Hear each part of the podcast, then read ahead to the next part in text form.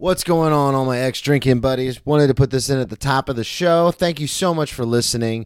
In the middle of the move right now. Thanks for all the great positive vibes, messages, everything everyone's been sending our way. Greatly appreciate it. Don't forget to check out uh, the merch store. Get your ex drinking buddy merch, brennantcomedy.com slash merch store.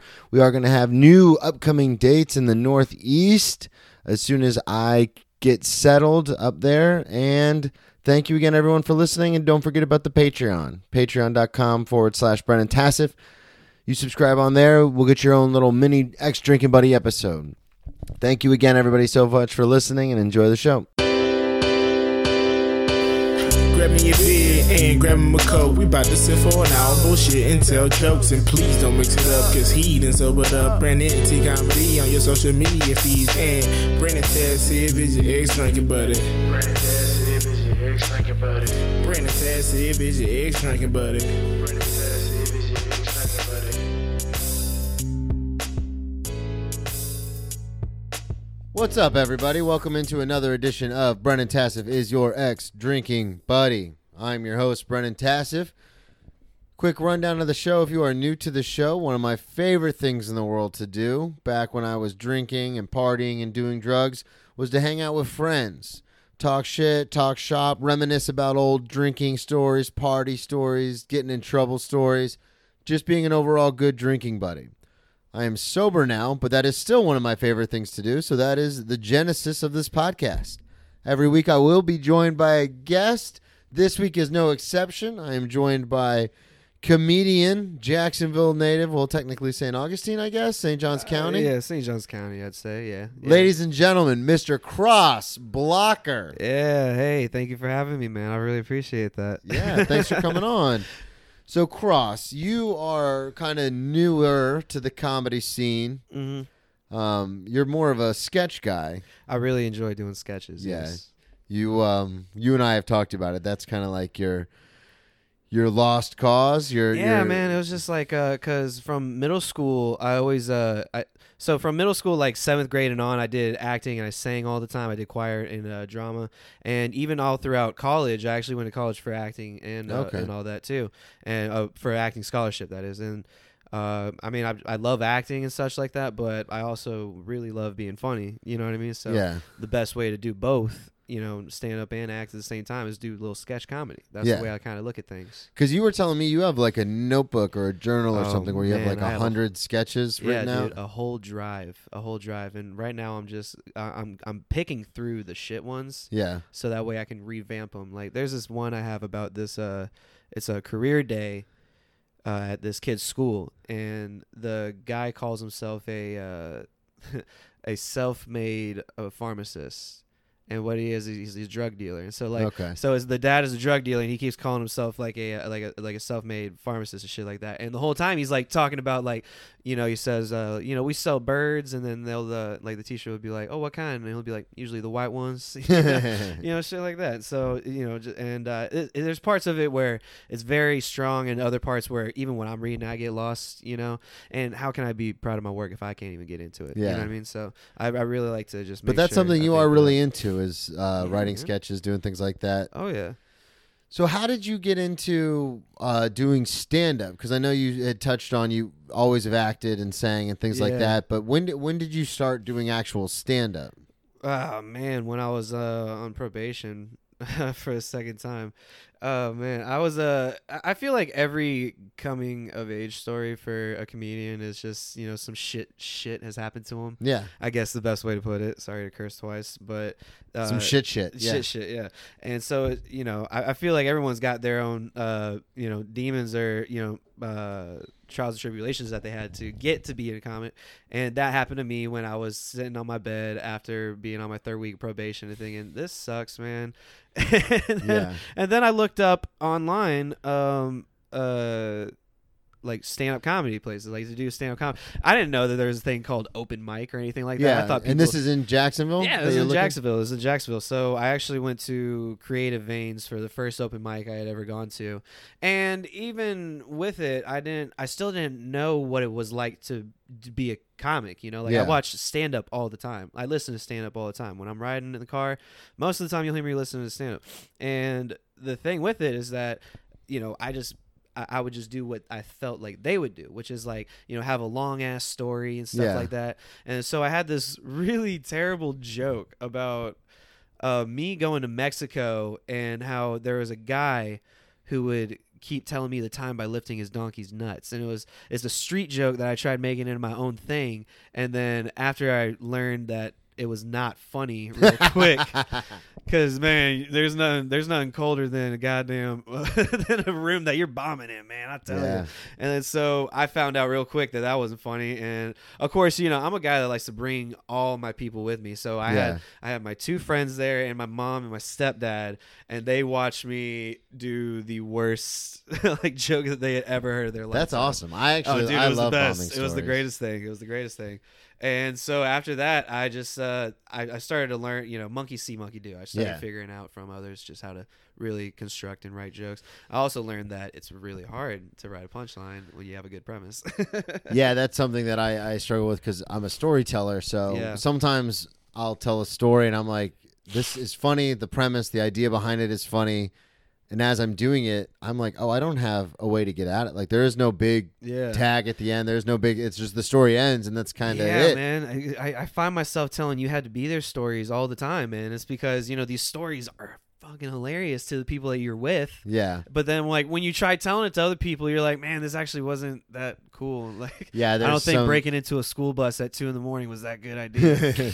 there's something um, I was told a long time ago when I first started doing story. So I started comedy in 09, um, and then I transitioned when I moved to Oklahoma City with my cousin. I tried to do. They're very prolific oh, joke writers. Oklahoma City? Yeah, What part? Oklahoma City. Oh, just like right in the city. Yeah, Okay, yeah. cool, man. Um, but they're proli- uh, they were very prolific joke writers. So there Right. was uh, my cousin Tom, Tom Joyce, and then Max Bruno and uh, Kurt, a few other people up there. And then um, it's funny, I'm thinking of their names, and all I can think of is their handles because we only interact online anymore. Jackson Curtis, that's it. Uh, and Matt Rainey, but they were very prolific joke writers. Like right. so it was set up punch, set up punch, like stuff like that. And so I tried to do that. Mm. And I am fucking terrible at that. Like Yeah. so bad. And this is a conversation I have with Buck a lot, which is you have to be able to tell the difference between um, what's a joke and what's a story. Yeah. So there's some premises I come up with which are better served as jokes. Yep. Just set it up and hit the tag, and that's it, and then get out of it. I fully agree with that. I fully agree Um, with that. I usually uh like what I tend to do is that I find that my stories that I have that I think are hilarious are not really that funny. You know what I Yeah, mean? And well, so what I do is I add I embellish the shit out of it, man, Yeah. because my creative mind is way better than what the hell really happened. happened. Yeah. Yeah. So that's what something that I believe it was, was my cousin or somebody up there told me. They said, if you're going to tell a story and at any point you feel like in your heart, like, damn, I guess you just had to be there, then Ah, don't yeah. say it on stage. If you ever have Oh, to yeah. say you had to be there, then don't ever say it. And that's something that's hard for me because I sometimes can't tell the difference Yeah. between until I do it on stage and then nobody laughs and I Mm-hmm. think, oh, I guess I have to scrap that whole thing. Yeah, and and I think I get a lot of that false confidence of how good a story is because Yeah. all my friends love hearing me tell stories. Yeah. And you know, I love telling stories. I So like you everyone get- does, you know. You get it in your head like, oh, I'm really good at this, and then you go Oh, on man. stage with one of those stories, and You have like, no idea how many times we get done telling like a story like while we're high or something, and then I'll just be like, I'm writing this down, and then in the morning I'm just like, how that was a terrible, terrible story. well, speaking of getting high right with with cross. With cross, getting cross with high. Uh, shout out Doug Benson, Shout but um, Benson. you are uh, a pretty prolific drug user, or you used to be. I don't know if you've oh man, I love cleaned that. up a little bit. I mean, you know, I mean, I'll do the occasional thing here That. I mean, I don't know if you noticed or not, but I look perfect now, and Yeah.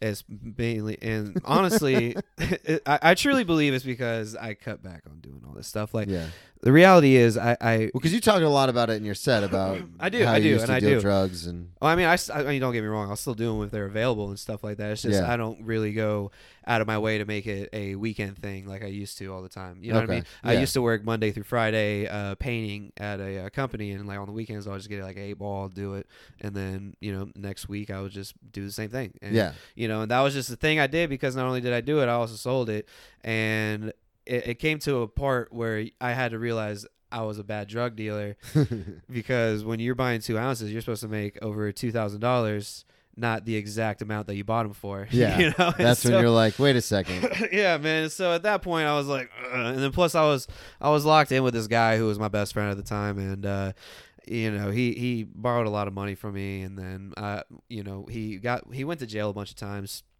and then never would pay me back. You know, Yeah. and, like to um, accumulate what it really was, it was like three hundred dollars plus a tail light on my car. He had ran into my car, and with that, uh, he when he got out the last time, he was like, "Hey man, you know, like, uh, you want me to front you some stuff? Like, I, I know you don't got a job. I had a job, Yeah. but I told him I didn't. You know, so that way I can just be like, you know, I'm trying to get my money back at this point. And then like, it's really, it's really a shame because this guy was used to be the dude that everybody wanted to be with. You know, he was just the coolest guy ever, and you know, he just kind of just threw his life in the shitter once he just started dealing harder drugs than weed. And uh, yeah, because that of- seems to be a running theme on this show. yeah, man, and because of that, I got roped into him because he was charming, man. He was a real cool guy. Like I said, you know, you can convince anybody to do anything, but he ended up fucking over a lot of his friends, um, all of our friends for the most part. And then, you know, at that point, I was just like, dude, you know, friends don't let friends fuck up their financial payments. Yeah. You know, like because there was times where you know I'd front him money, and then next thing I know, I can't make my car payment, like uh, the full amount at least Yeah, you know, because he's owed me two hundred dollars at the time. So I just ended up like asking him for a quarter one day, and then just stopped talking to him. You know, just made my damn, money off just of like that. that. Yeah, I mean, I know there's better ways of doing it, but at the same time, he's the kind of No, guy. yeah, that's He's the kind of guy where like he won't reason that that's what it is. You know, like oh, it's not. He's like thinking like oh, he stole from me and all this Yeah. shit. You know, he's not thinking that oh well, I fucked up because I borrowed all this money. yeah. It's hard to reason with people who don't who It's see the rough. world only their way, and that's Yeah. kind of. But you did mention um, your friend that went to jail a few times. You have gone to jail a few times. yeah, I'm a back-to-back mugshot champion. Yeah, that's uh, you are. Um, I wanted to get into some of those because, Right. as the listeners know, I have dabbled in getting arrested. Well, I've been arrested eight times. So you have a couple of them. You, you've only been arrested twice, correct? yeah. I sound like a interrogation.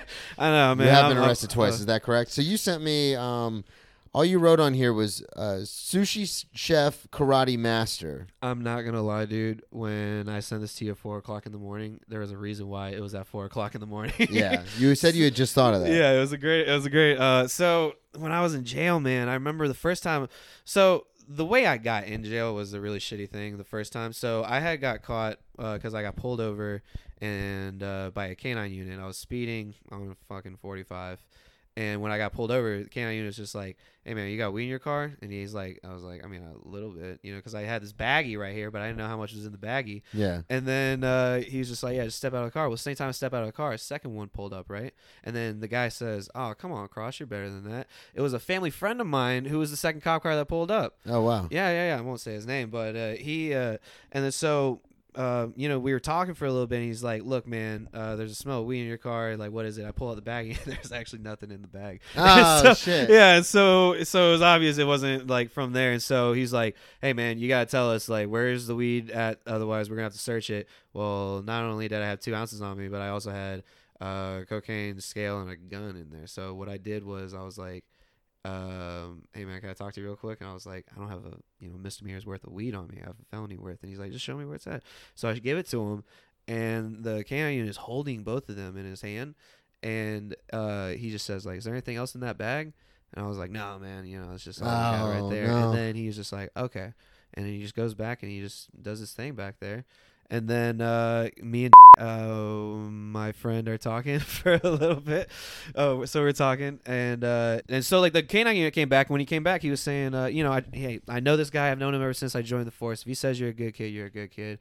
Because I told him like uh, the reason I had the weed was because all my friends threw in a bunch of money to get Yeah, you know, yeah. you know, something simple. And then so I got let go that night, man. They said they're for the weed they're gonna give me a misdemeanor uh, because I was like compliant with them. Yeah. You know, I mean, I trusted my family. so they didn't search your car no, and man. find the no, coke and the they, gun and the because they scale. trusted my family friend. You know what I mean? And yeah, Oh, yeah, dude. Oh man, talk about a clenched butthole, dude. I was I was puckered, but I went ahead and uh, two months passed, and then all of a sudden I get a f- phone call at uh at, at brunch, and it's him, and he's saying, "Hey man, I hate to do this to you, but uh you got a high profile warrant out for your arrest." And I was like, "What?" He's like, "Yeah, I don't know what that's about, man, because that's for uh, like rapists and murderers, like you know people who are on the run." Yeah. And so I was like, "What the hell?" And he said, "Yeah, and also you have a ten thousand dollar bond for for your release." And I'm like, "What's going on?" So I had to turn myself. In So in. wait, wait, wait, wait. At the time that this is happening, so you said this was two weeks after, two months after. two months after. So everything happens with the cop, Yeah, um, and then the family friend cop. So we'll say Yeah. the canine unit and then the other police officer. All that stuff happens. They let you go, give you a, a written arrest, basically a ticket. well, yeah. They just gave me a misdemeanor. They Yeah. wrote me down for a misdemeanor. So and- you think everything's fine. You don't think a second thought. Not a second thought, dude. and then two months later, you're out to brunch, yeah, hanging with, out, with having my girlfriend at the time, and we're having brunch, and, and you get a phone call. Yeah, dude, and it's well, actually, I get multiple phone calls because like my phone was out of service, and all of a sudden it got on, and I have a missed call from my mom. She was on vacation in the Bahamas, and so I was like, "How the hell did she like call me?" And then I get text messages saying, "What the hell did you do?" And then my so this is all just pouring in. dude, like all at once. I I understand. I the understand the thing. anxiety that comes with that. Oh man, and then so when I left South Florida, Yeah, oh, when I on, yeah. no no no, I was just gonna say when I left South Florida and I finally got violated on my probation because I stopped showing up. Yeah, Like letters got sent to like every known mailing address I had, all this kind of stuff about having a warrant and all this. yeah, and man. I know that feeling of like in my situation, like I knew it was coming. So just the anxiety that comes with that, I couldn't imagine not knowing what happened. So what ended up? Did you figure out what was going Yeah, on? Yeah, man. So I, uh, I ended up going to uh, the cop that I was friends with, and we were like, he was telling me about it. He's like, "Look, man, like this is the most I can do is just take you here. I can't really help you pass the gates here. You know, it's basically saying like you'll find out everything once you get in there. Like, Okay, get- so you figure out you have a warrant, and So then they take you. Where are you going at I'm- this point? I'm, we're in the jail. We're in, we're just getting in the process. the Duval County Jail, uh, St. John's. St. John's. So yeah. you just he takes you to the jail, and you show up because you're like, hey, yeah, I heard yeah, I had a warrant out for my arrest. I'm here to well, figure it out. He had a he had another officer escort me in there. you okay, know, so but that's know. why you went. That's exactly why I went. You know, Yeah. because he told me on the phone that uh, it was either I, you know, turn myself in by five o'clock or it's a, you know, some sort of manhunt kind of. Yeah, thing. yeah, yeah. Is the most wild shit I ever. I'm 19 years old, man. I'm like, you can't talk to me like that, you know. And then so See, uh, my my warrant was for a third degree misdemeanor, so they were just like, "Oh, he'll he'll get a traffic ticket Yeah. eventually. Like he'll he'll slip up." But high Right. profile warrants they actually search. Dude, yeah, man. And then so like the crazy thing was uh I went in there and then I saw the name of the judge. And the judge, his last name was the last name of the kid in high school who snitched on me for selling drugs that got me uh, sent to an alternative school. Okay, so that's something that So- happened years prior. Yeah, so the guy he's what had happened was he had seen my name go through the uh whatever you call it the um, evidence area. Yeah. Mostly, if a cop says it's a misdemeanor, it's overlooked, and that's that. He saw my name, River Blocker, and he put out that damn high profile warrant. So out the judge saw your name come across because it- something, yeah, and he remembered me from when his son had snitched on me in high school. and he was like, "Wait, sent- I know this name. yeah, dude, I remember this we- guy was selling drugs back in high school." And when we were in the courtroom, this guy, he looked at me in my eyes, man. He said, "I remember your name. That's why I put your bail at ten thousand dollars." wow. Dude, I'll never forget that. That's such a happenstance, like glitch in the matrix kind of moment. yeah, man. there are so many judges in a county, even in a small county like St. John's. There's so many judges, so many different files going in and out between people. And if it's a written arrest, for those of you listening who don't know, so a written arrest is basically you get a ticket, Yep. and then you have to show up to court late at a later date. Just a whole citation. Yeah. Yeah, so you don't actually get arrested. So like drinking underage, you don't get a you get a written arrest for that. So you show up to court. My brother got arrested drinking underage. Yeah. He got caught on the So beach. yeah, so like if you're making a scene, they'll actually arrest you. But if you're not making a scene, like it happened a lot when at FAU when people would tailgate, Yeah, yeah. they would just hand out written arrests. Right, So So you had a written arrest. Then this judge is the one who happens to get the case. Yeah. It comes across his desk. Yeah. He sees it because it's on his docket, Uh-huh. and then he's like, "No, fuck this guy." You have it right on the nose, man. It's exactly how it went down, bro. And That is fucking horrific. yeah, dude, that's what the fuck I had to go through, man. And it was it was fucking terrible. And because normally when I f- when I went in there, I found out that if you get caught with like two ounces of weed, then you're usually like a two maybe three hundred dollar bail. He went ahead and went the highest amount that he was possibly able to Yeah. do. That was wild, man. I couldn't So, believe it. So, what when you got the misdemeanor? What did the cops? What did the cops put on the report that you had two ounces? Yeah, or that, I had that. Uh, well, they just put that I was compliant. That's all they put. They said Yeah, but I'm- I was compliant. okay, so the evidence was a whole nother thing. They okay, just- so because obviously they didn't find the gun or the coke or the scale, no, but they thank found all the weed. So did Sorry, they? mom. did they? Um, but did they? What I'm asking is, did they uh, write down how much the exact amount of weed? Yeah, man. The, uh, when Okay, when so- he had gone to the back, of, when he had took the weed and put it to the back of his car, it was just to weigh it out. Okay, That's- so yeah. the judge saw how much. So Saw the how judge it knew was. how much weed you Yeah, had. but like you know, like they say, if it's a writ- like you were saying, if it's a written arrest, you know, the judge just overlooks it because nine times out of ten, the cop is always right. you Yeah. know? you know. That's well, just how it especially in the goes. moment, the judge doesn't. Yeah, the judge always trust me. The Yeah. judge almost always takes the cop's word Oh, for 100 it. percent, man. Why would they choose your word over someone Yeah, who's sworn exactly. to protect the law? You know. So you get there. Uh, Take us through because now I'm I'm fascinated by this, and so you get in there. Um, what happens? You walk in with this other cop. So you you Yeah, obviously man. don't see the judge for a few at least till the next day. Yeah, he's not- actually, I never saw. I didn't see him until my actual court date, uh, which you was walk like in, over a month and a half later. They Yeah. book you.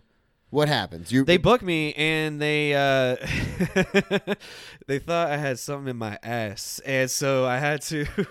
I again another running theme on this show. Really? Yeah. I thought I was the only one, man. Thank no, God. Andre Dolan's episode. Oh, oh, you know what? He has told me that stuff. Yeah, I'm so glad that I have somebody else that shares that, that thing with me. So he had me, you know, strip down and like try to pull my asshole apart. Yeah. But I'm but beyond that, but and so beyond that, uh, we we went ahead and um, they just put me in the holding cell, man. And it was funny. I was in the holding cell with this guy who was just like it was a Puerto Rican dude. He's just walking around, just saying like, "I got caught with heroin." He- I don't know how they say this. They heroin is what they say. hair on, yeah. Yeah, and he was his story was dumb, man. He got caught throwing it out the window as soon as the cop like was right next to him. and I was like, "Well, yeah, man, you kind of deserve being here." Yeah. And then uh then there was this homeless guy, like that joke I tell about the homeless dude getting set up. So this dude got caught uh beating his girlfriend at a at one of the homeless camps, I guess, and he was yelling that he got set up. And so I was sitting there thinking like Man, that's a really crazy setup. you know, like Yeah. how did that happen? Did they just say like, "Hey, you know, Lorraine, you know how he does that thing when you piss him off and he hits you. You should do that, and that's how we get him in jail. Like that's that's you know that's You should do that. And that's how we'll get him arrested. yeah, but uh, then I met uh, then I met the sushi chef karate guy, man, the karate master. So this guy was a legend, and I think about this dude ever since I thought about this story last night. Dude, I've not stopped thinking about how incredible this was. So I'm sitting in the uh, you know the phone call area. You have to like sit there and wait, Yeah. and they're literally just like dragging this little tiny Japanese guy just just like by his arms, like pulling him. This kid could have been like 19 years old, like just dragging him like to the seat and putting him down. And then one of the cops was like, "What did that guy do?" And this kid, this he had not a scratch on him, not nothing. He was just like, "What did that guy do?" And it said, "Man." I just watched the craziest Bruce Lee movie I ever seen. and what happened was that this sushi chef was working and while he was working these like these five uh, frat guys at, uh, at uh, flagler uh, the college that's right next to him Yeah. they were talking shit to this guy and he didn't speak much english but he he knew the racist knew they word. were talking, yeah, yeah. and then so he gets out and he like you know starts confronting them and then the next thing you know these guys like this cop says he's watching the security footage and they literally circle around this guy like in the movies and then this guy just one by one takes them out and does like 180 like degrees like kicks man and he knocked all five of them out and that's what he was in there for and then so i overheard that and i look at this guy and i say hey man uh what what you what are you here for and then he say oh uh the, these guys uh real mean, real mean, and uh, I fuck them up. And I was like, I was like, hell yeah. And that That's was- awesome. That was just my first. The that was when I started to realize, like, man, jail's pretty cool. You know? Like, Yeah. I oh, I can talk about a lot this. on stage. Jail's not the worst place in It's the world. It's really not the worst, bro. I mean, No. I, I've been in worse places. Like what know, ended up happening though? Oh man, so We've uh, I've so I've completely bulldozed this sh- sushi karate master because I'm interested. I, you know what? I, I'm I so totally interested. appreciate that. You know what, man? Because I have these stories written down for, just in case. That's Yeah. really all it is. I But really, I'm so I really appreciate that someone takes interest in in, in that- And, yeah. Well, because that whole situation is bananas to me. Because I, someone dude, who's it was in and terrible of the system because- for so long, it's just I understand exactly what you're thinking of, like Yeah. what you're going through. So Bro, I'll I tell mean, you the what, the Karate worst Master part story is yeah. awesome, but Yeah. now you're sitting in jail. How do you get out? Your mom's on vacation, Do Bro, you so get I had bailed? like uh, what happened? My mom's on vacation. My dad lives in Africa. Yeah. So there's no chance of me like getting out anytime soon. So we had to get a hold of my uncle. But anyway, so Mike, uh, my uncle, he comes in. He's uh, he had to bail me out, and to bail me out was a thousand dollars because you know that ten percent shit or whatever. yeah, And so he, uh, so I get bailed out, uh, legit two maybe three days later. So I had to. so spend you sit in the cell for I had a to sit couple there days. for yeah. a couple days. Yeah. And when I was in there, man, I met this guy. My I thought my cellmate was gonna like, you know, because eh, you know when you get in jail, you're thinking like, fuck, dude, like everything's gonna be like Yeah. terrible. I talk about that a lot. The first couple times you get arrested, you're like, "This is the end of my life," and then by the third and fourth time you get arrested, yeah. you're so used to it, you're like, "Ah, this Not ain't so even bad." that, man. I was just worried about jail, like, Yeah. just, like worried about like. It depends the, on the who in crazy story. Yeah. Yeah. And so I get in there, and it's this guy. He's already standing up, and he's just like got a big old smile, and I was just like, "Hey, man," and he's just like, "I'm your new cellmate," and I was just like, "Oh, cool," and he just said, "Yeah, man, if you ever get thirsty." I made a little uh, water fountain, and this dude was like Robinson Crusoe, bro. He took like the the ink part of the pen, Yeah, like broke it out, cleaned it out, Put and it then he the- put it in the thing with bubble gum, and then he wrapped it around with like some yarn, and he just had different gadgets like that across the thing, and that's when I was like, jail is cool, man. Yeah. You know, I very advise it for anyone who's listening. So what happens? So you get uh, bailed out by your know, uncle. Dude, I get, I get, yeah. So I get bailed out by my uncle, and uh, so you just sit. So let's. oh, we can fast forward to it. So you get bailed out. So you just sit, obviously, until your court date, which is a month later. You said. yeah, man, about So a you month, just month kind of living later. your life, hanging out. And dude, so I had to uh I had to go home. Actually, what was crazy was that my aunt Sharon was uh staying at my house while my mom was gone. Uh uh, just just to visit, Yeah. and so she was there. And I remember when I was uh, leaving to go turn myself in. I remember telling her, she's like, "Oh, where you heading?" I was like, "I'm going to jail." And she's like, "Really?" I was like, "Yeah." But and then uh, so I had to go home to her, and she was very understanding of it. She made it a little better. But then my mom, uh, she made me feel like I was she got back from vacation, was not too pleased with you. nah, man. It was her last day of vacation too that she got the phone calls and stuff. Like, Jesus. yeah, that's the best thing you want to hear after five days in the keys and Yeah. shit, you know. And then so, uh, so you know, my dad, my dad, uh, he used to sell dope too, so he he, you know, he's he's all cool with it. But then, uh, so we go ahead and I go through the courtroom, had the judge tell me that bullshit I couldn't believe That he remembered your name. that I remember my name, and then I uh, take the pretrial intervention. So we had a lawyer that uh, was able to get me into pretrial intervention, which for those who are listening, uh, it's just for first time offenders of any kind of felony Yeah. case. any kind of felony case, which is bonkers to me. And as long as you complete this drug and alcohol course, and uh, you know, and get you know, just complete it, then it, you know you can sign yourself up for expungement and get that felony off your record. yeah. And so that's just what I ended up doing. So And- did you um what were you facing before the pretrial intervention? Did the prosecutors tell you what the deal was before? Oh, dude, it was either uh, yeah, he he 'Cause a lot of oh, times they'll come up to you and they'll Oh, say- "That's right, I forgot about." yeah, they'll say it's sentence he gave pretrial me." intervention or you could do Five three years. 5 years. Okay. dude. Because yeah, he went ahead and said ten thousand uh, for the bail, and he went ahead and said five years for the sentence if I were Yeah. not to take the PTI. Yeah, so for people listening, uh, one of I mean obviously the justice and court system is completely fucked, but one of the worst parts about it is the fact that a lot of times the prosecutors will set it up so it makes more sense for you to plead guilty to a crime just as far as your life. Yeah. So they'll set your bail at some amount. Yep. And it, like in my case, like when I got arrested and my bail was set, I couldn't afford hundred dollars. Let dude, I, I alone sure as shit couldn't even- 500 300 700 uh, let alone when it gets into the thousands and tens of thousands so especially at 19 years old, man. I would, that Yeah. definitely wasn't affording that. so what happens is the, and then they'll come to you and the prosecutor will say okay well since you can't afford your bail you will sit in jail until this is resolved Right. because you can't get bailed out Yeah. so you're not going to work you know you're going to get past due on all your bills because you're going to be stuck in jail And they have a jail fee for Yeah. getting locked up. It's yeah every day Thing. Never and knew that. and so it's and so it makes financial sense for you to just say okay well what is it five years probation fine i'll plead guilty just to get out of here because i don't want to lose my fucking car No, and my man. apartment and all this stuff It's the wildest thing. so it's it's it's horrific because it it, set, it sets people up for failure um, and I know that was my experience. The a lot of the times I was arrested, especially because, like I said, I didn't have two pennies to scratch together, so I couldn't. I just had to take the pleas. Yeah. So when you get there, they said you're either going to do pretrial intervention or you can plead guilty for five years. And of course, you could have fought Yeah, it. I mean, and yeah, of gone to- course. I could have easily done all that, but like, but then you could have gone to trial, and you still would have been guilty then- because yeah, they had the evidence. And then on top of that, I have a biased judge Yeah. made himself known, and it's crazy. And the worst part, man, was when I was trying to sign up for my expungement. I go ahead, I do this course, get, and I was so good, man. I got I got early termination, man. I I, I was proud of that, and uh, and then so I signed up for expungement. And so expungement paper, the process of it usually takes about like three to four weeks, right? yeah, like and then so of three to four weeks pass by and we we haven't seen like you know anything about expungement being pleased like passed or whatever and then like about a little under half a month later uh i got arrested again for uh for trespassing and uh uh resisting arrest yeah, and so and then when i got that charge uh the expungement that was supposed to be done f- about three weeks prior came back rejected uh, on account of the new charge and it was from the same judge damn. So he dragged his feet doing the expungement, yep and then you got arrested again. yep And because you got arrested that next time, he completely just called off the expungement. yep God, that is like a weird timing.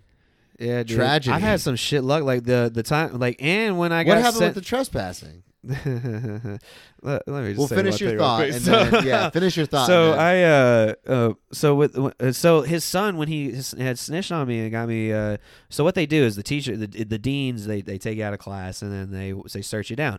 Well, at this time I quit smoking weed because I just got this new role for this the school play like the lead role. Man, I was very very proud of it. and I was very so this is rewind. This like is all the way school. back This in high, school. yeah. Okay. And I was very like proud of like how I was doing with like you know staying clean and you Yeah. know, just because I wanted this role and like getting the lead role meant the whole world to me. And so I I did that, and uh, you know I was clean for about three months, like no shit. And then uh, the kids snitched on me, and so they come and they check me out, and you know I didn't have anything on me, of course. But then they go to my car. Okay. They go to my car, and they're just picking out leaves that they find in the fucking in the carpet Yeah. just picking it out. Like they're not even nugs, man. They're just little little leaves, and they they gather up about like a little thumbnail size of like leaves, and then they put it in a little test tube, shake that shit up, turns purple for THC, proving that it's weed. So then I get suspended uh, for having weed on the property. okay. Technically having weed on Yeah. property. It's a technicality, but it's- Yeah, and then because of that, I got sent to an alternative school where I finished out the rest of my senior year. Did you not get to do the play? No. That motherfucker. No, dude, that fuck. I, I really hate that family. So, so that's how you end up in the system. That's how your name gets recognized. That's how all that stuff happens. Yep. So then that's why that judge doesn't like you because it was his son that Yep. ratted you out. So fast forward now. to the trespassing. Yeah, so you're everything's you think okay, the I'm thinking expungement is in the working out process. finally. Everything here we go. Life is back on track. Yeah, dude. Like I had lost some weight too. Like I used to be like 280 at the time, and then I- Damn. Yeah, dude, yeah, fat ass. And then so, and it was because like you know when I wasn't getting high, like because I couldn't, I would just get drunk all the time. You know Yeah. what I mean, and just getting all that And weight. that's a lot of And calories. so I had also like lost those weight, so I'm thinking everything's fucking working out. And my best friend, who's in the Navy, uh, came back in town to visit. So I'm like, man, this is like all working out really awesome, you know? Everything's coming up cross, baby. dude yeah crosstown man it's awesome and so then uh we it's like two o'clock in the morning we're drunk as shit me and my friend uh i'm not gonna say his name my friend the navy guy and then our other friend uh we get drunk and we're like hey man for old time's sake because we're at his mom's house, we're like, why don't we just take a walk to the dailies? You know, let's go get some like black miles, like reminiscent shit. Yeah. And so we go, and uh, there's a middle school that's right next to my uh, mother's neighborhood. Oh. Yeah, yeah. And so what it is is uh, there's a there's a sidewalk that's literally open to the public. I shit you not, man. It's literally open This to the public. This is the second time in like a month I've had someone tell me a story about being on a school property. Yeah, dog, it's ridiculous. And so what happened was, uh, so we're going through this thing, and then uh, all of a sudden we get to like the end of the sidewalk, and then this cop car just. Just zooms right in front of us and pulls up. I'm so drunk. I'm standing there. All of a sudden, I hear like the the fence behind me starting to shake, and I turn around, and it's my two friends. They're already jumping the fence, Oh, and then shit. my buddy's like, So wait, are run!" you are you on school property or are you on the other side? we're technically on school property because of the way that the sidewalk is. Even though like it's ridiculous, man. If you're gonna have a school that's locked off at night, don't have a fucking sidewalk that's open that can cut through the middle school. Oh, I see what you're saying. So you were just on the sidewalk going to the dailies, and you're like, oh, we'll just dog. cut and through. then yeah, and then uh, and then like my buddy, he yelled at me. He's like, "Cock, run!" Because he called me cock. And so he said like, "Run!" And then uh, and so I ran, man. I'm drunk. You Yeah. know, I ran and I ran, and uh, when I ran. I uh, got out of the cop's sight, and he tried getting his car going around. And then, so at that point, I had a hat that was like uh, buckled to me, and so I just put that shit on, and then I uh, and then I started eating this loaf of bread, and I was listening to music while I was walking, and uh, this uh, and then so the cop like came around, and he's just like he's like, "Hey, stop, Grace, get on the ground." And I was like, "Whoa, what's going on here?" You know, like, like, La like yeah, and then he just goes, he's just like, get on the ground. And then I was just like, I'm just eating bread, officer.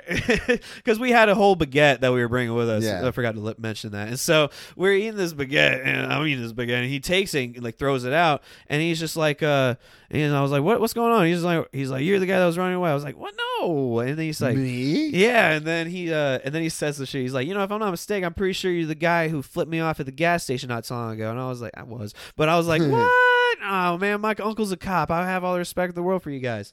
You know, sweet talking. And then uh and so I just kept denying, you know, that Yeah, I- deny, deny, deny. yeah, that's all I was doing. And then he just like at one point, he, you know, I was telling him like what was going on, going to dailies, and then this happened, and then uh, and then uh, after it got quiet, I was like, so why'd you why'd you choose me? And then he's just like, well, we usually run after the bigger guy. And then I was like, damn, so I guess I got to lose some more weight so you don't catch me next time, huh? And he's like, so you are the kid I was chasing. And I was like, oh man. ah. so You know? then you got arrested for trespassing.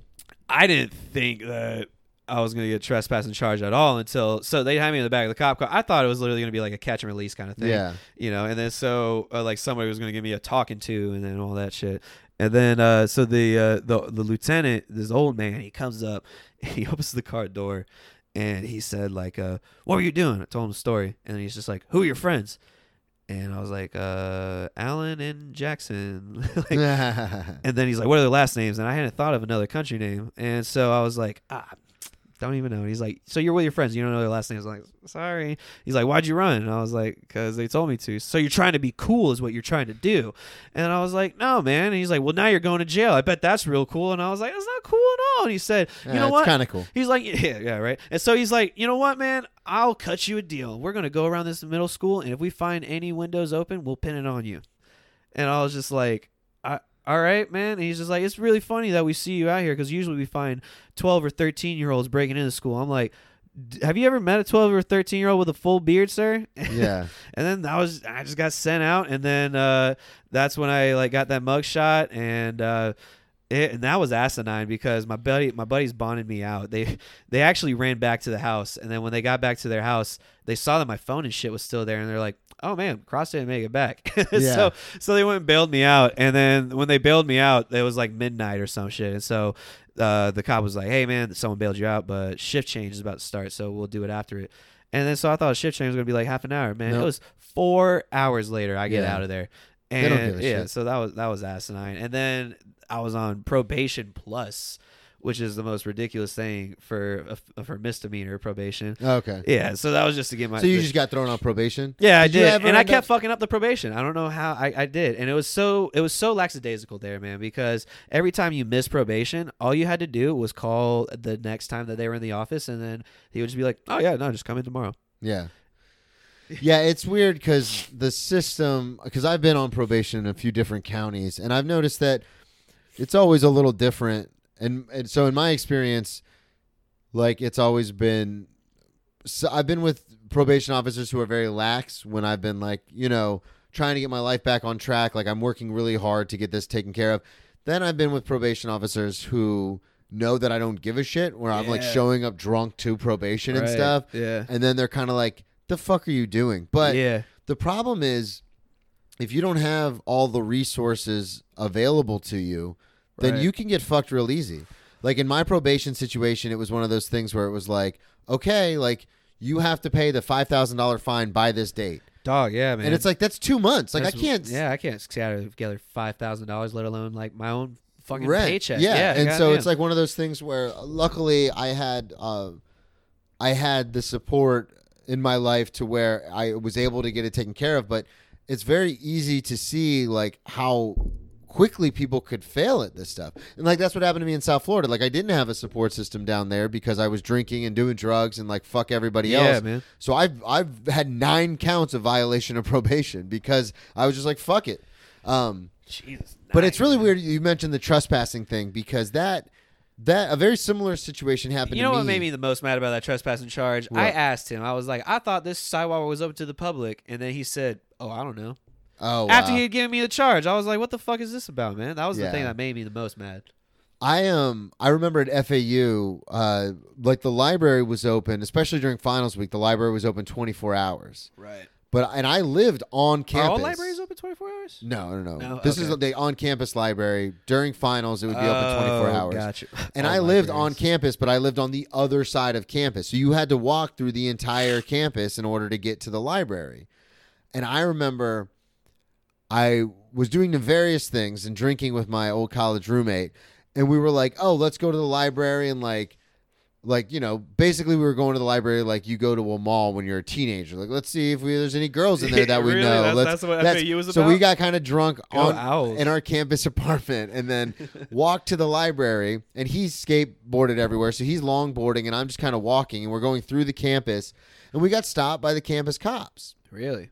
And in south florida at fau the campus police And this is all while you're intoxicated. yeah, yeah yeah. and i don't know if it's like this at every university but the campus police are full-on boca raton police officers Yeah. like it's not like a rent-a-cop situation like they're legit like they're cops My friend Rachel went to FAU and she got kicked out too, man. She, she i remember i talked to her about it she came to one of Oh, the she would love this. She got caught uh, eating bars, robbing cars, and putting tar in arms because of barbs. I tell you, God, that sounds like a country song. But um, but that's what happened. We were walking to the library, and the cops just rolled up, and they're like, "What are you doing? You're trespassing on campus." And we're like, "No, we're students here.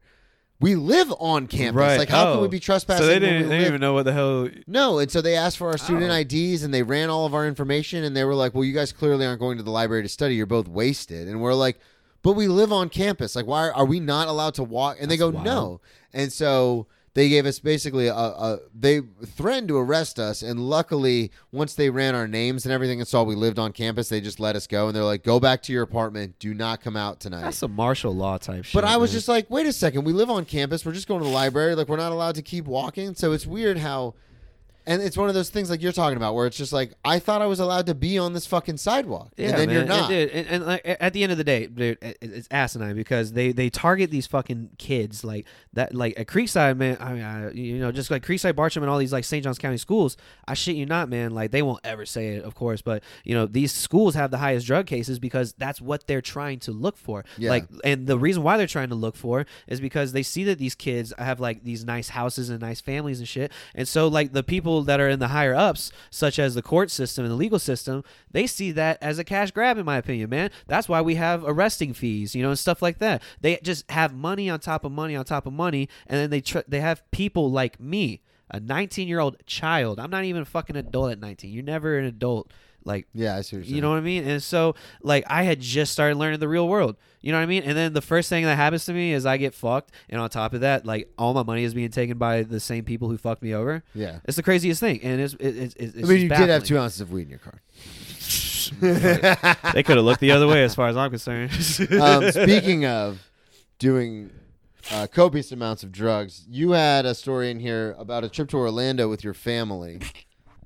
Dude, I forget that I wrote this shit. Yeah, man, I totally did. So my uh my dad had ga- got us a uh, uh he when he he doesn't usually come back to America often, you know, but when he Yeah. does, it's always a big deal. So this time he got us a week long uh, vacation house in Orlando. Okay. So nice, so beautiful, and and we uh, had my brother and sister uh, from South Carolina uh, come in too.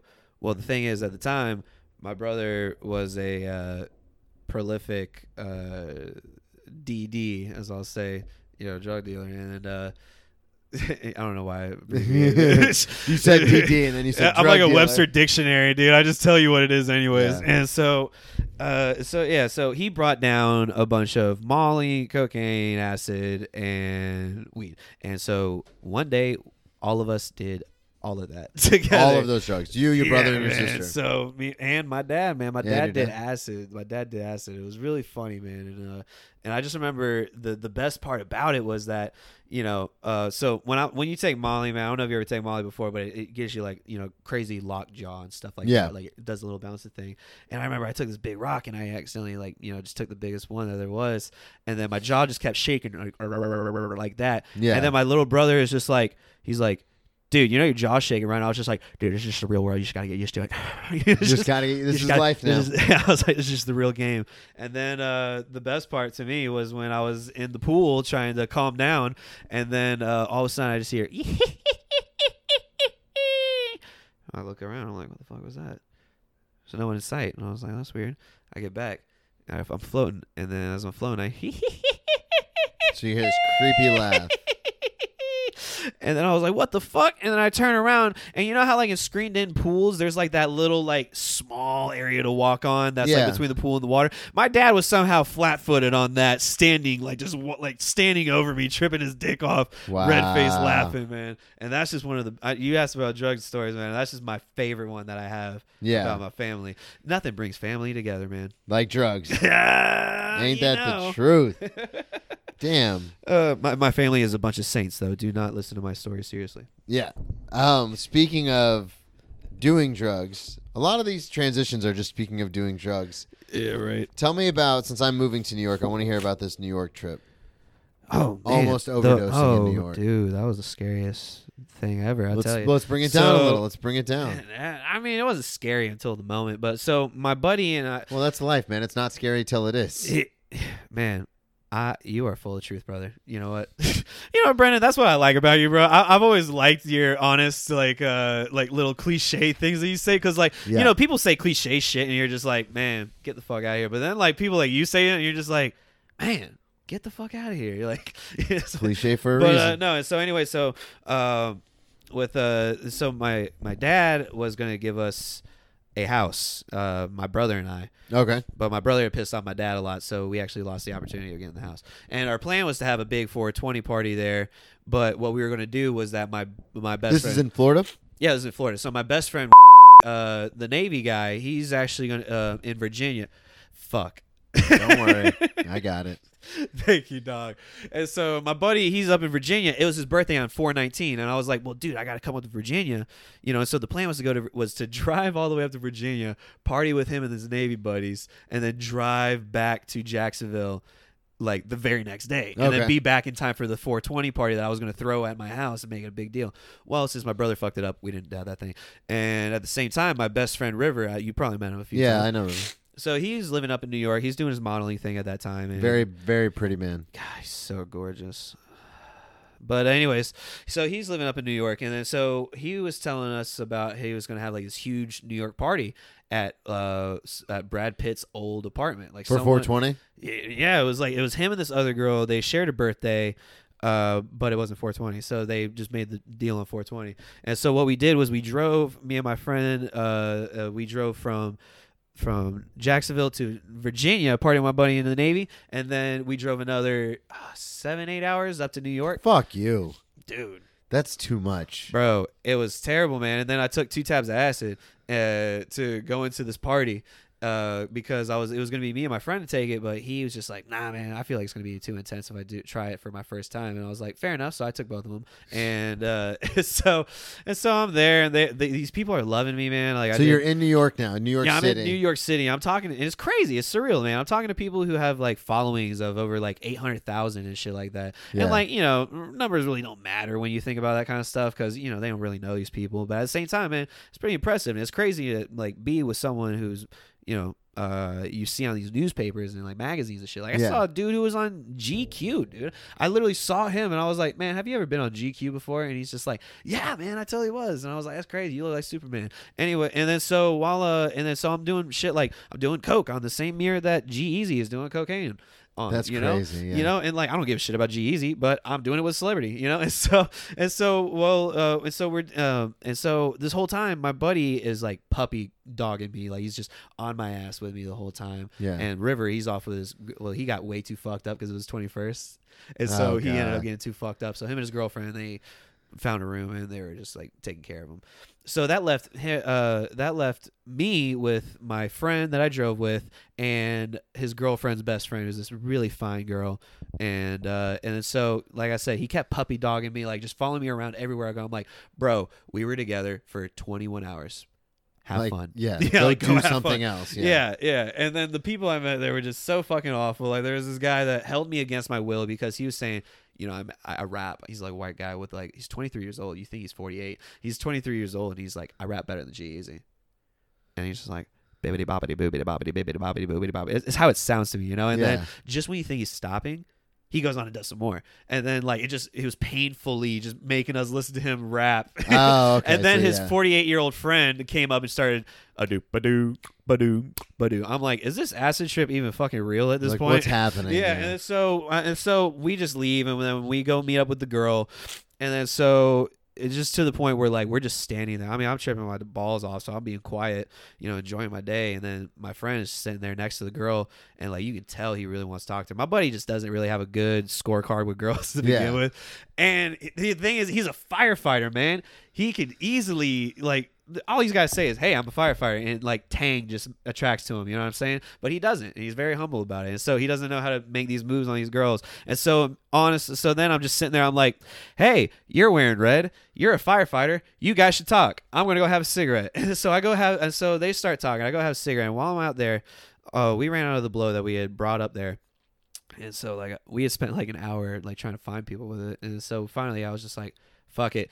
Anyone here got blow? You know, I just yell it out. And then like this guy and everyone turns and looks at me. This one guy's like, I'll give you a bump for twenty bucks. I was like, sold. So I go up to him and he gives me this bump, dude. And I remember the second he gave it to me, you just just burning like from here all the way Yeah. around. from the yeah, Yeah, bro. And from it was base of your nose. and like I've had I've had cocaine through- that's like yeah. burnt before, you know. It's because it's got cut with something. yeah, it's called know. baby aspirin. Yeah, shit like that, right? You know, and uh, oh yeah, I oh, used to get coke in Daytona. I'm very aware of that burning. understandable, sensation. man, understandable. And so, uh, and so, I was just like, man, man, cool, thanks, you know. And then I start talking to one of the actor guys that I met there. He had been on like The Joker and like uh, a, couple other things, and he was just, we were just talking about like how great of an idea moving to New York was, because at that time I'm I'm just the actor, Yeah, you know, so I'm talking to another actor. And then in the in, the like 30 minutes into it, he's like, "Hey man, I'm gonna go get some. Uh, I'm gonna get gonna go pee. You need anything?" And I was just like, "I don't really feel so good." And then all of a sudden, and then all of a sudden, like my vision just goes like like very blurry. And then all of a sudden, just vomit, like immediately, just started vomiting, and I vomited for 30 straight seconds, dude. It was a huge pile of it. Started having like blood come out of it and shit. People are like literally making way because of how Yeah. much this is going. And then like, and then the one guy, the actor guy, he's just like, he's like, stop looking at him, stop looking at him, like trying to make way. But then like next thing I know, because I was already feeling like this, it felt like a cat was clawing the shit out of my stomach, man. I couldn't believe it, and it was the worst pain I ever felt. And then all of a sudden, like, I just like after I stopped vomiting, I just like kind of just like fell to the side, and just this white glow just like just took over my What? vision, dude. And So what happened? I fucking uh and then what happened was uh this guy actually this guy was just like, Oh shit, he's dead and then I was like, I'm not fucking dead and then after that I just felt perfectly fine. And Oh, then, really? Yeah, dude, it was weird. And then like I was just like I was just like, shit, man, what the fuck was that? And so when we left uh, New York the next day, I stopped by the CVS, got one of those like nine panel drug tests. Yeah. Motherfucker had fentanyl in his cocaine, dude. Oh. It was the worst fucking thing I had ever felt. yeah, man. so that's something that's been going around. I cannot believe more. this shit. Dude, people who really believe in selling fentanyl and stuff, dude, is is unbelievable. There's so many people that I have grown up with in St. Johns County, man, where people have been infected by fentanyl, man. The kids who die of heroin overdoses in St. John or in any white suburban areas is mostly because of fentanyl, Yeah. and it's really terrible. You find the nicest kids in the world, these great people, and then they get involved with this. Like this, this, this, this kid. Uh, she's not even a kid. She's way older than me. She's this failed rapper, failed drug dealer, and so she does fentanyl. And her brother was a star athlete of uh, Creekside.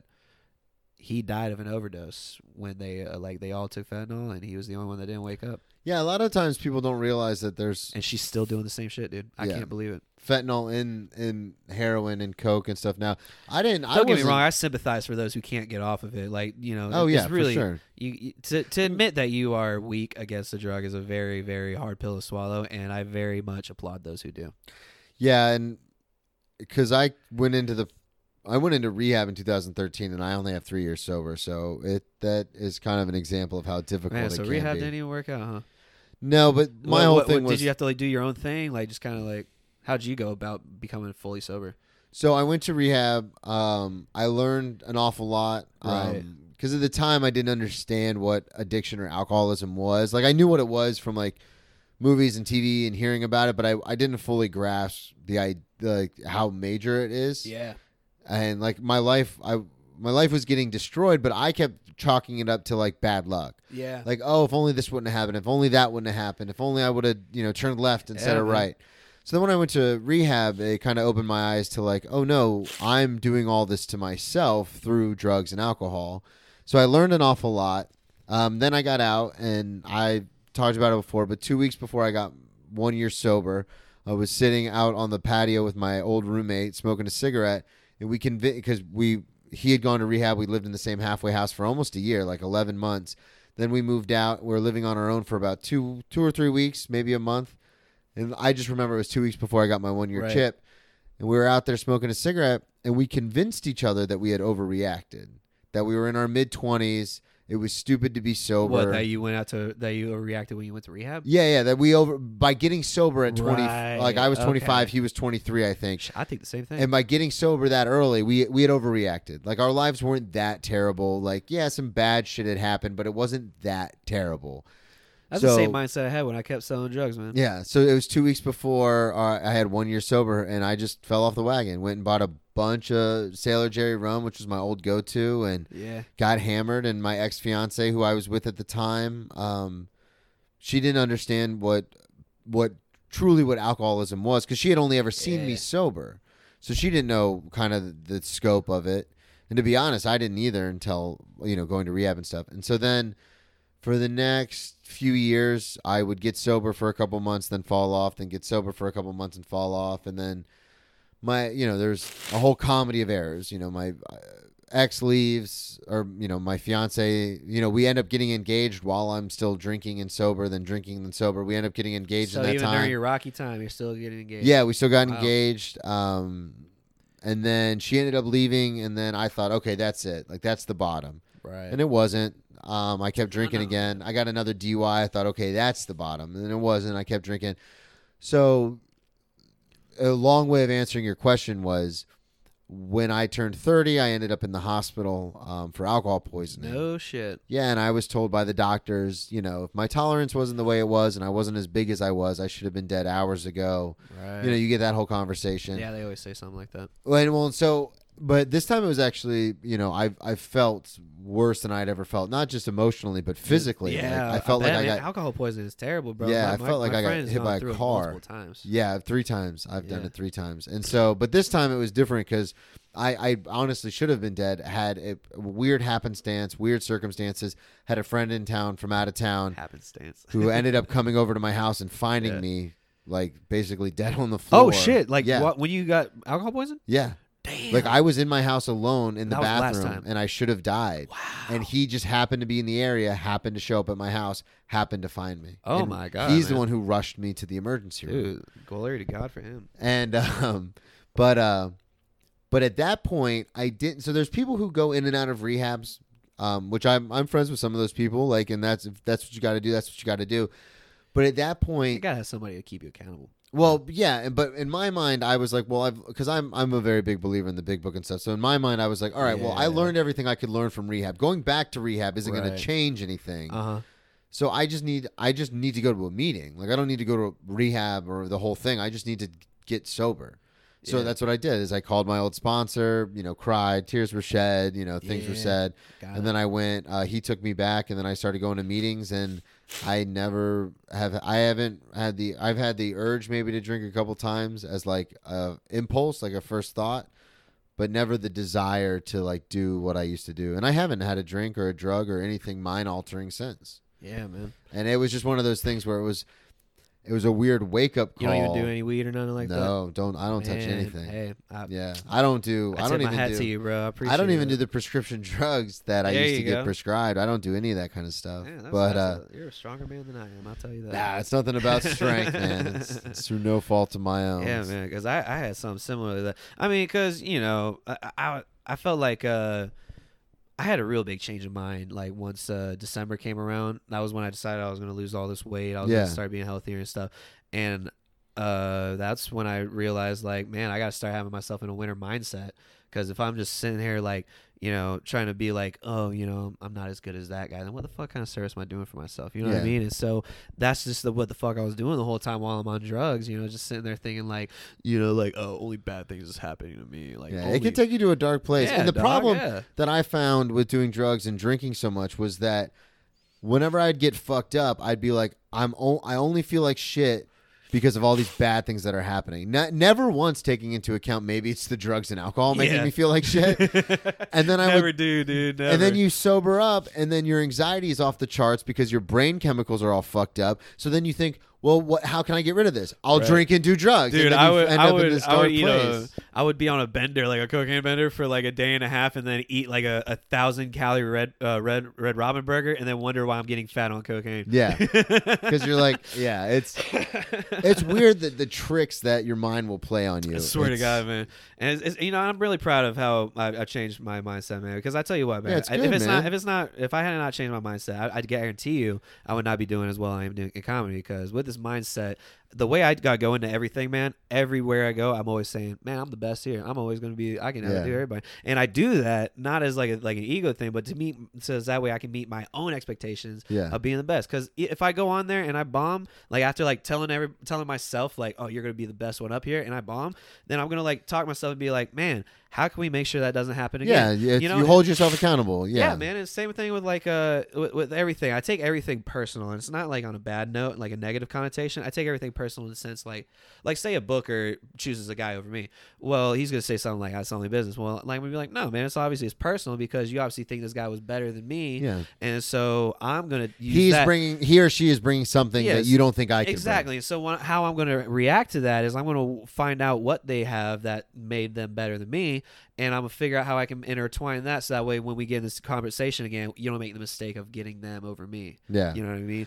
So yeah, I mean, I understand what you're saying. I, Yeah. I approach it I a little different. I have to be in this winter mindset because otherwise I'm I'm going to sit at home just bullshit about myself. Like the Yeah. day the day I decided to lose weight, man, it was literally just like I sat in bed, fat as fuck, looked at myself, and I was like, God, you got to hit the gym. And then I was like, I, I did the same thing like next week, you know, tomorrow. And I was like, Nah, man, it's not. It's eight o'clock in the morning. Get up. Yeah. You know, and so I went up, went to the gym, started doing it every single day, man. I did nothing but core. I, I would do uh, 100 sit-ups, like 100 push-ups, and then do like workouts, and then Yeah. I would just keep upping it up and up, and now I'm down uh, about close to 80 pounds, man. That's awesome, man. Yeah, bro, my dick's gotten way bigger. I love it. Oh god, It's the best side effect. Well, I really do appreciate you coming on the show. I'm gonna end it on that. Yeah, love that's it. Cool. We're at that time. Uh, we forgot to do this up front, but plug everything, um, all your social media, everything like that. So if people want to come check out Yeah, the man. best, they can see where you're at. Oh shit, man! So you can check me out at uh, Crossblocker, basically Facebook, Instagram, uh, Twitter. For some reason, someone took Crossblocker, so I'm the Crossblocker. Uh, you that- are the cross. I am the cross blocker, bro. Check me out on YouTube, Crossblocker. I, I try to upload things, TikTok, all that jazz. Uh, also, uh, keep a lookout for a new hat line I got coming up. Uh, the So Excited line. Uh, I'm really proud of it. I really think it's going to work out well. So keep an eye out for that. I should have a, a page up for uh, the product selling and such. Uh, keep a lookout for that. Other than that, just uh, catch me every Thursday at CBD Cafe and then wherever else in Florida. Boom, baby. Thank you, everybody, so much for listening. Thank you so much for having me, bro. I appreciate it. Yeah, it. of course, man. This was a lot of fun. Uh, Brennan T Comedy um, on all social media, BrennanTComedy.com. Uh, if you missed the Farewell to Florida tour all of June, then sorry you missed it. I'm getting ready to head up to New York now because this will be airing in July. Man, I'm so happy you are, bro. That's awesome. That's Uh, really awesome. We're, we're time time warping this because we're recording my this a little early. Huh? Oh, I thought time. No, no, oh, I'm, oh, I'm saying Yeah, because 'cause we're it's like talking about yeah. This is uh, everything we're talking about. the Also, month Future. Cross, uh, you left twenty dollars on your pillow. Um, Brennan T Comedy on all social media, BrennanTComedy.com. Check out the merch store, subscribe on Patreon, and we'll talk to y'all next week.